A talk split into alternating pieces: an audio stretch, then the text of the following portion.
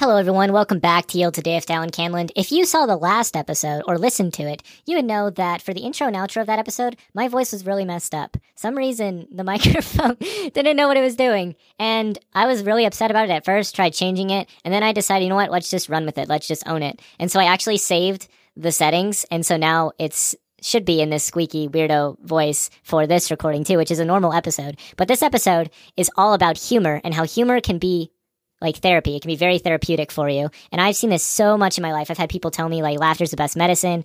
I've heard all kinds of things like that. So I wanted to dive into three big ways that humor can be so therapeutic.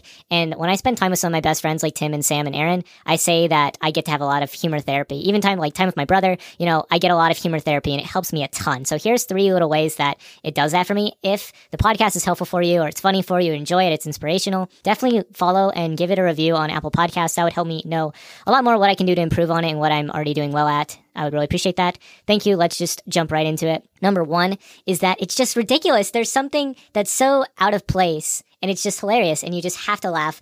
I'm thinking right now of Harry Potter with the scene with Professor Lupin and he has everybody do the charm on the on the Boggarts and the charm is ridiculous and basically the Boggart turns from their worst fear into something kind of funny. So Ron's really scared of spiders and he decides to put the spider on skates and that makes him laugh.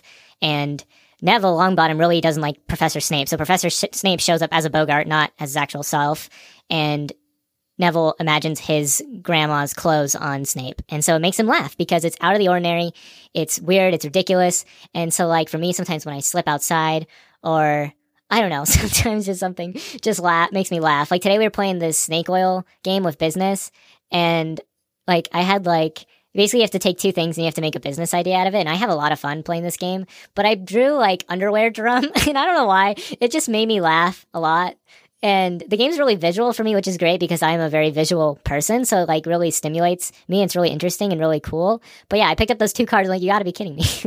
so it's ridiculous. It's, it's silly. You don't see those things, those two words in place. And so if you're really strategic about it, then it can be really funny. But obviously you need to be careful about it because potty humor and cheap humor, it's all over the place. And it's a complete waste of time if you ask me for the most part. Anyway, let's just jump into the second thing.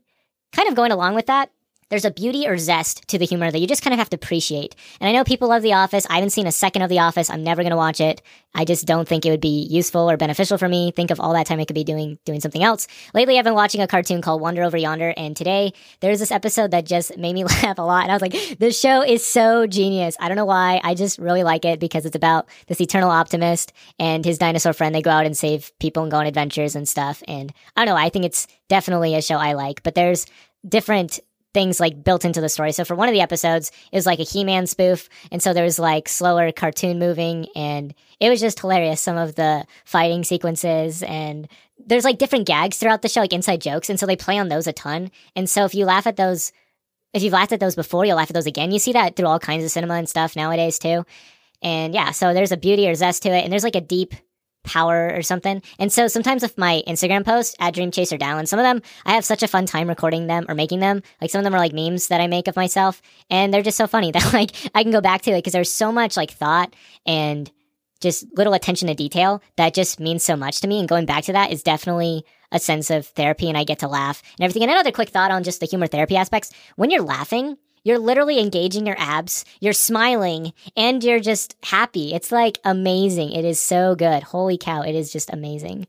I've been trying to get as many laughs out of my life as possible. There's actually a couple other episodes on the ped- on the podcast all about that. Number three is actually cracking yourself up. I thought that was a really good one. This is kind of a quick episode just about humor therapy. The final thing is that it reminds you of who you are and what you care about this is kind of a deeper thing. But for me, like with the Wander Over Yonder humor, like that's my kind of humor. Just kind of more, I guess, intelligent and kind of stupid humor. I don't know. It's kind of a mix.